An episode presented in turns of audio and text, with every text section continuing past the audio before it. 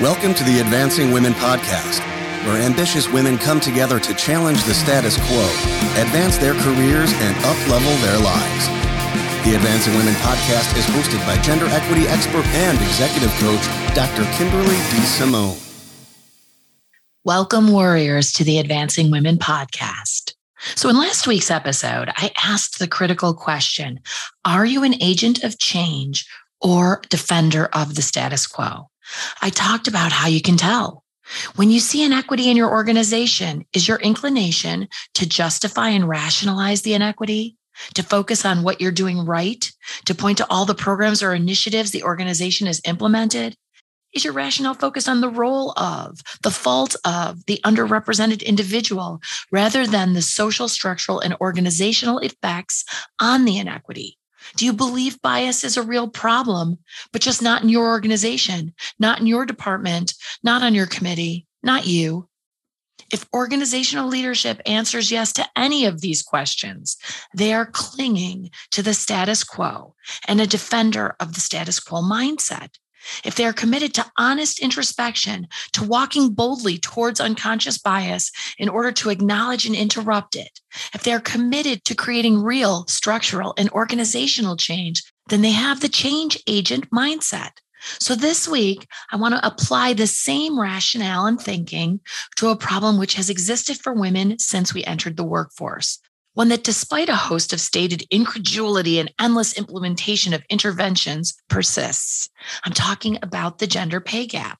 I want to talk about the myths that continue to perpetuate a narrative that is both incorrect, but also one that does not serve women and contributes to the persistence of gender inequity. Equal pay day in the United States lands on a different day every year.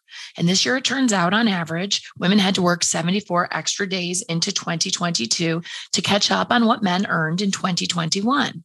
That day fell last week. It was March 15th.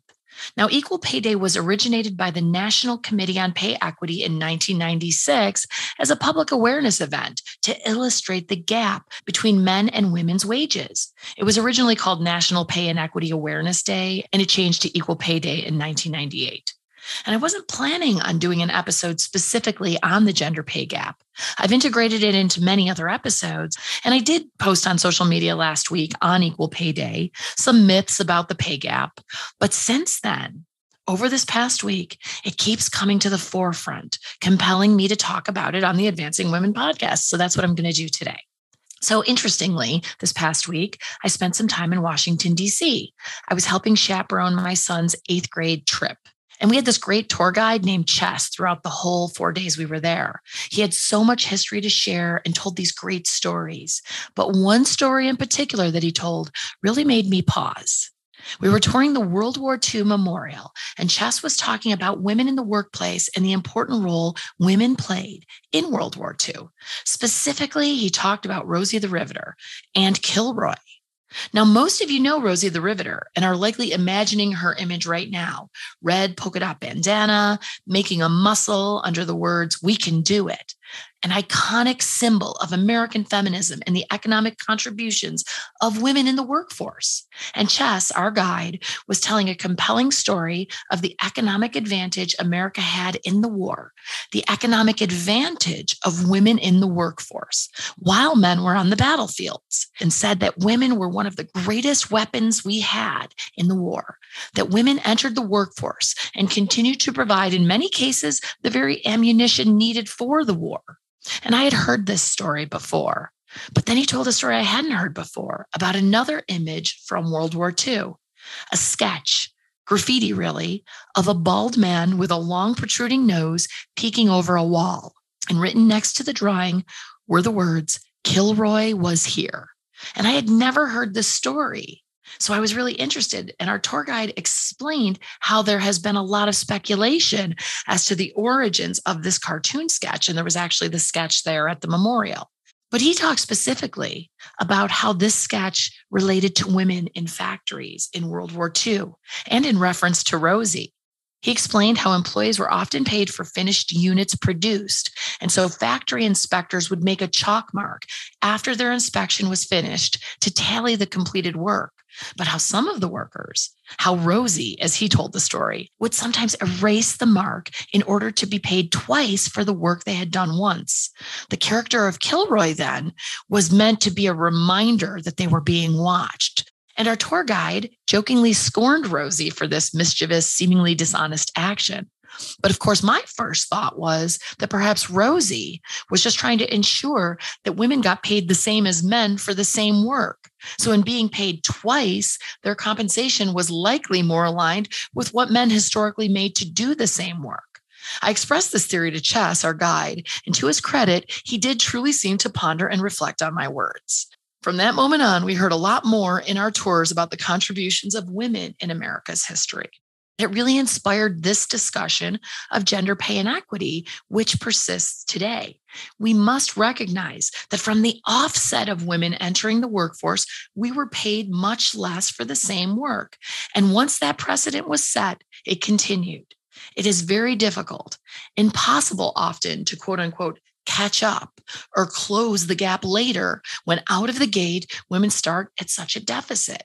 And to be sure, contrary to the widely held belief that women's earnings rose relative to men's during World War II because of women's unprecedented movement into manufacturing industries, the data show that actually, although women earned more money than before, it was still far less than men received for doing the same job. As Joanna Krotz, author of Being Equal Doesn't Mean Being the Same, notes, quote, unions were trying to make sure that women did not usurp men's pay while our guys were overseas fighting for us, end quote. Though government agencies proclaimed otherwise, there was a significant gap in the pay men and women received in the post World War II era, and that gap persists today. Here again, the PR was about equity, but the data, the outcomes told a more accurate story. Indeed, in the immediate post war years, women workers earned roughly 60 cents for every dollar a man made. And this was regardless of whether they were the primary breadwinner in their family or not. According to US Census Bureau data, the median annual wage for female workers in 1950 was about $1,500 as compared with $2,700 for men, a very big difference. And then after the war, employers used the wave the flag mentality to justify laying off female employees, or they moved women into those lower paid positions. So after being there, stepping up, getting it done, contributing to the war and to the economy, women face the harsh reality of being pushed out of those well paying jobs and moved into low paying jobs. Or in many cases, moved back to the kitchen, back to those no pay jobs. Essentially, women just got screwed. In her book on the history of women in the American workforce, historian Alice Kessler Harris talks about the questions the war had brought to the forefront. She talks about how equal pay and childcare for women, quote, lost immediacy as women faced the reality of poorly paid jobs or none at all, end quote. And the long term impact is a stubbornly resistant pay gap drenched in a history of entitlement that these jobs are really men's jobs. You know the storyline. She took my job because that's our history. It's men's jobs. And of course, with that continues the narrative that we should be somehow grateful for every step closer we get to getting what men get. And that mindset needs to be acknowledged and interrupted, that history. It seems like whenever we talk about the gender pay gap, we see the status quo defending mindset rear its ugly head. The focus on where the women have fallen short, are less than, and how that, rather than gender bias or discrimination, is where the explanation lies. It's that persistent, maddening blame the woman, fix the woman versus fix the real problem. Focus on the discriminatory, bias, often unconscious bias that is the true driver of the inequality. Despite the many hurdles put in our path, women have continued to participate in the workforce and in the economy in growing numbers since 1945. We are warriors fighting the good fight, but some things remain stubbornly unchanged. As the author of the 2018 journal article titled The Lingering Wage Gap from Rosie the Riveter to Me Too notes, quote, affordable childcare is non-existent, discrimination endures, and women are still shunted into lower paying and contingent work, end quote. So when we talk about that, again, we see that status quo defender mindset come up. Things like, well, what about experience and seniority? Women just don't have as much experience. They don't have the kind of qualifications or expertise. But even in this, that similar experience piece is fraught with bias. Plentiful research debunks this blame the women narrative, how women don't take on the right projects or have the same level of education or ability, rather than identifying structural problems that perpetuate this, how organizations should and could identify the low profile housekeeping projects that women are too often asked and expected to take on, and ensuring these types of projects are just distributed equally to open up space for women to then take on those high profile projects, those stretch projects that tend to result in promotion or more pay. It's also about acknowledging the bias that exists when women say no to those housekeeping type projects, those low profile projects, the gendered expectations for women to be nice and helpful, team players. We need to address that reality when creating policies and organizational plans, rather than just advising women to stop doing that and just say no, which is oversimplifying a persistent set of discriminatory biases that are the true reasons for those outcomes. Also, in terms of experience, it is important to note that despite women being enrolled in colleges and graduate schools at greater rates than their male counterparts, and even when women have similar academic and professional credentials and experiences, they still trail behind similarly qualified men in terms of advancement from early on and throughout their careers. In one study, researchers conducted a study of 4,100 MBA students who graduated in the early 2000s. Even after adjusting for years of work experience, industry, and region, they found that men started their careers at higher levels than women, and that after starting behind, women did not catch up. Men move further up the career ladder, they move faster, and they are more highly compensated. So we need to shift from that status quo defending mindset because that is public relations, not leadership. The gender pay gap has received significant media attention, no doubt, and there is an abundance of best practice advice being offered to women to help fix the problem, but much less, far less attention has been paid to bias in organizational compensation systems that drive that gap.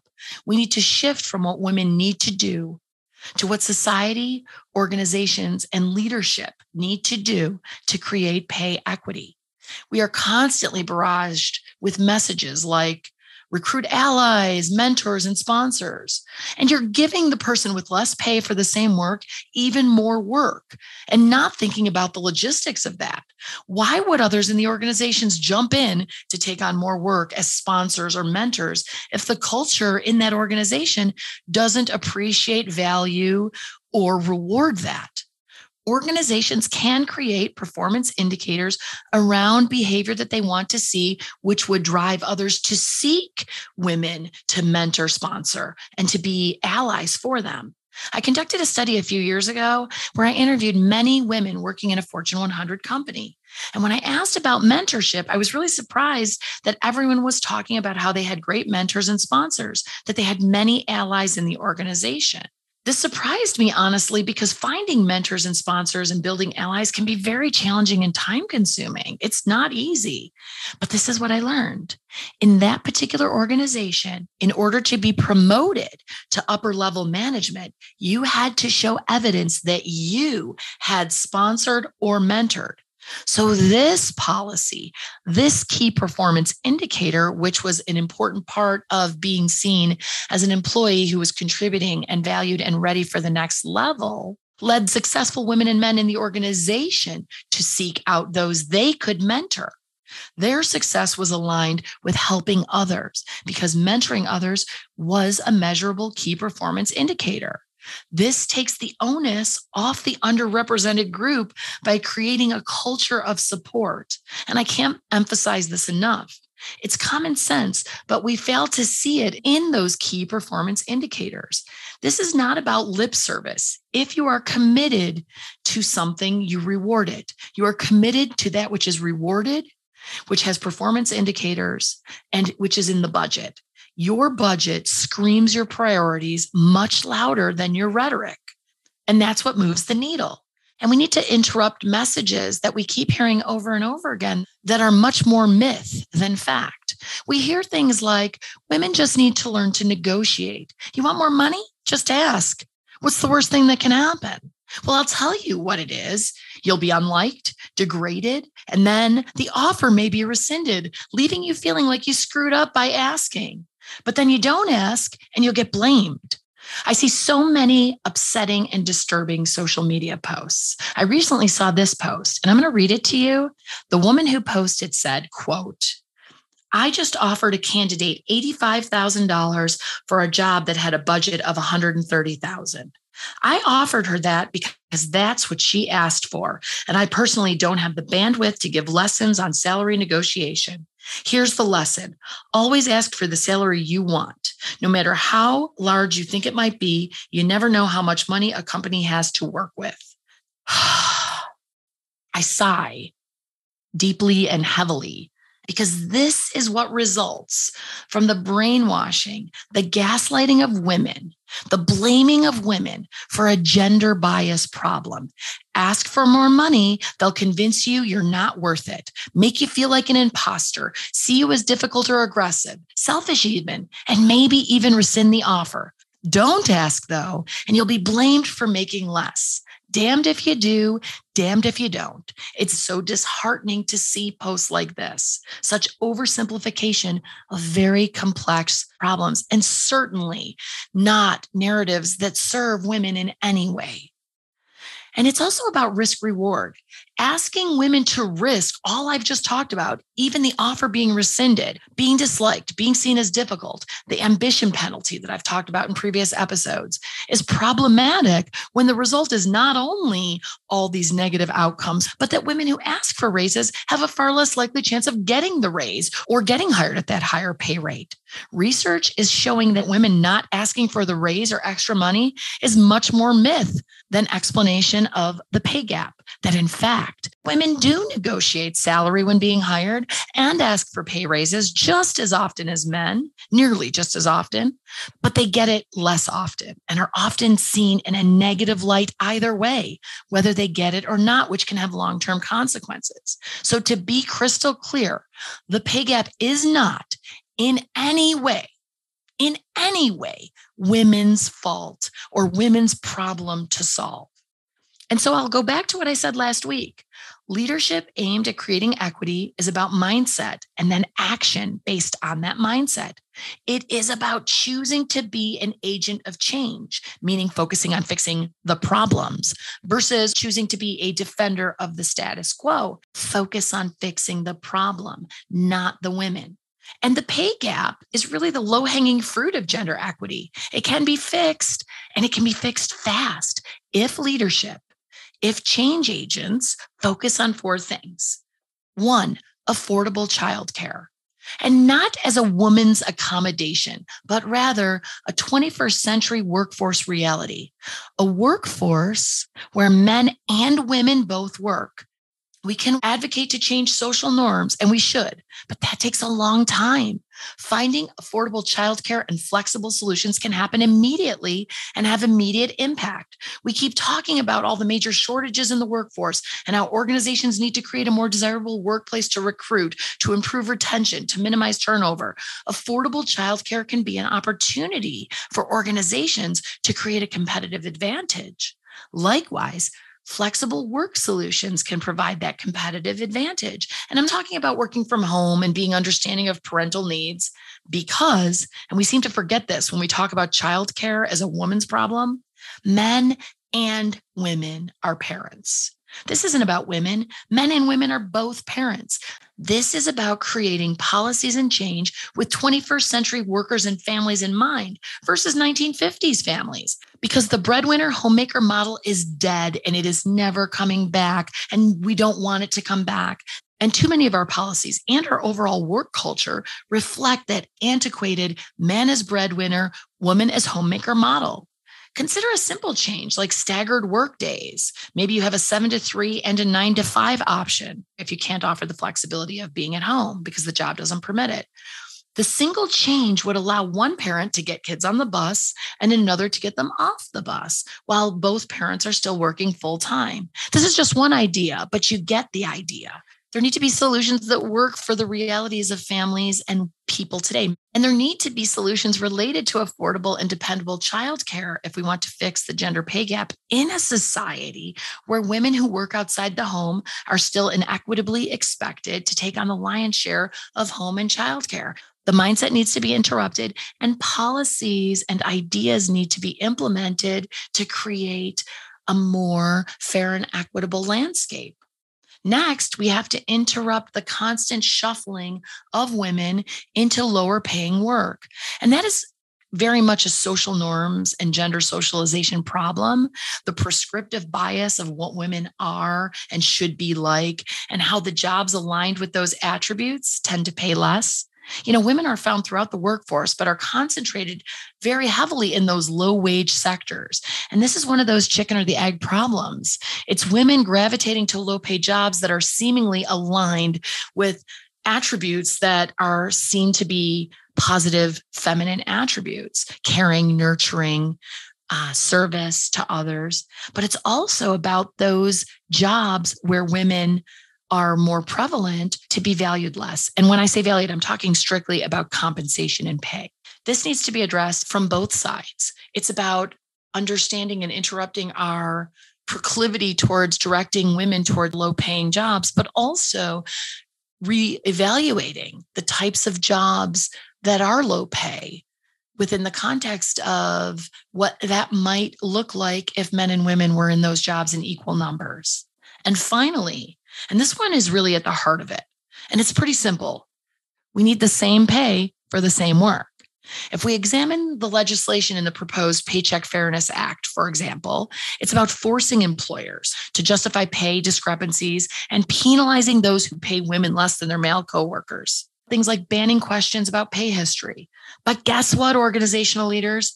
You don't have to wait for a bill to be passed, for legislation to be passed, to be forced to do the right thing. Now is a time when you can actually walk the talk and implement policies and strategies aimed at addressing systems, structures, and organizational improvements needed to fix the problem. Again, completely discontinue justifying the inequity or status quo. And for the love of God, please stop blaming women or trying to fix women. Please. Hear this loud and clear. We are not broken. We are not the problem, and we do not need to be fixed. We need the problem fixed. There are so many logical ways to implement fair pay, yet we consistently get it wrong. And part of that is attempting to implement pay fairness late in the game. Things like percentage increases, which are the norm in many industries, including academia. In my organization, we give equal percentage raise for promotions, which seems great on the surface, right? Except historically, women are hired at lower rates. So these quote unquote fair policies only serve to increase the pay gap when, as research and census data show, often women are hired at a lower rate. That's not fixing anything. And we know better. So you know better, now do better. It's also about expecting accountability and justification for pay gaps or promotion inequities. It's about creating transparency. It's about not discouraging people from talking about their salaries as a way to protect a system that favors pay inequity. It's about real change that moves the needle and closes the pay gap. This is about leadership, creating ideas and strategies that are more than PR, that move the needle, that create real change and close the pay gap. The system is broken and needs to be fixed. Women don't need to hear how we can mentor, sponsor, negotiate, and workshop our way out of discrimination and gender bias. Rather, fix the status quo in favor of change agent leadership. To fix inequity and close the pay gap, we need practical solutions that address bias and a long history of inequity and discrimination, but also that address the real needs of a diverse, dynamic 21st century workforce where both men and women work. Organizations need to be educated as to the difference between public relations, status quo defending, equity initiatives, and change agent initiatives that fix the real problem, address the inequity, and move the needle in terms of the outcomes. The optics, the storyline for why the pay gap persists may have improved for organizations as they publicly tout their philosophical belief in equal pay and cite their many initiatives aimed at fixing the problem. But the proof is in the outcomes. If you want to fix the pay gap, then fix the pay gap. It's not insurmountable, but it can be if critical time is wasted in defending the status quo. Former Senator Barbara Mikulski once said, quote, so I say to the women out there in America, let's keep this fight going. Put on your lipstick, square your shoulders, suit up, and let's fight for a new American revolution where women are paid equal pay for equal work. And let's end wage discrimination in this century once and for all. End quote. And while I appreciate the sentiment and applaud the passion, I will argue that this is not a woman's fight. This is about humanity, fairness, and equity. It is the responsibility of all of us. And it's time to stop turning to women to fix it and start holding systems, organizations, and leaders accountable in fixing it. So, my manifest statement for this week is two quotes. First, as American soccer gold medalist Carli Lloyd said in defending equal pay, quote, this isn't about a money grab. It's about doing the right thing, the fair thing. It's about treating people the way they deserve to be treated, no matter their gender. End quote. The second quote is from former Secretary General of the United Nations, Ban Ki moon, quote, achieving gender equality requires the engagement of women and men, girls and boys. It is everyone's responsibility, end quote. But here's the thing we as women have been the victims of pay inequity and have done much of the fighting.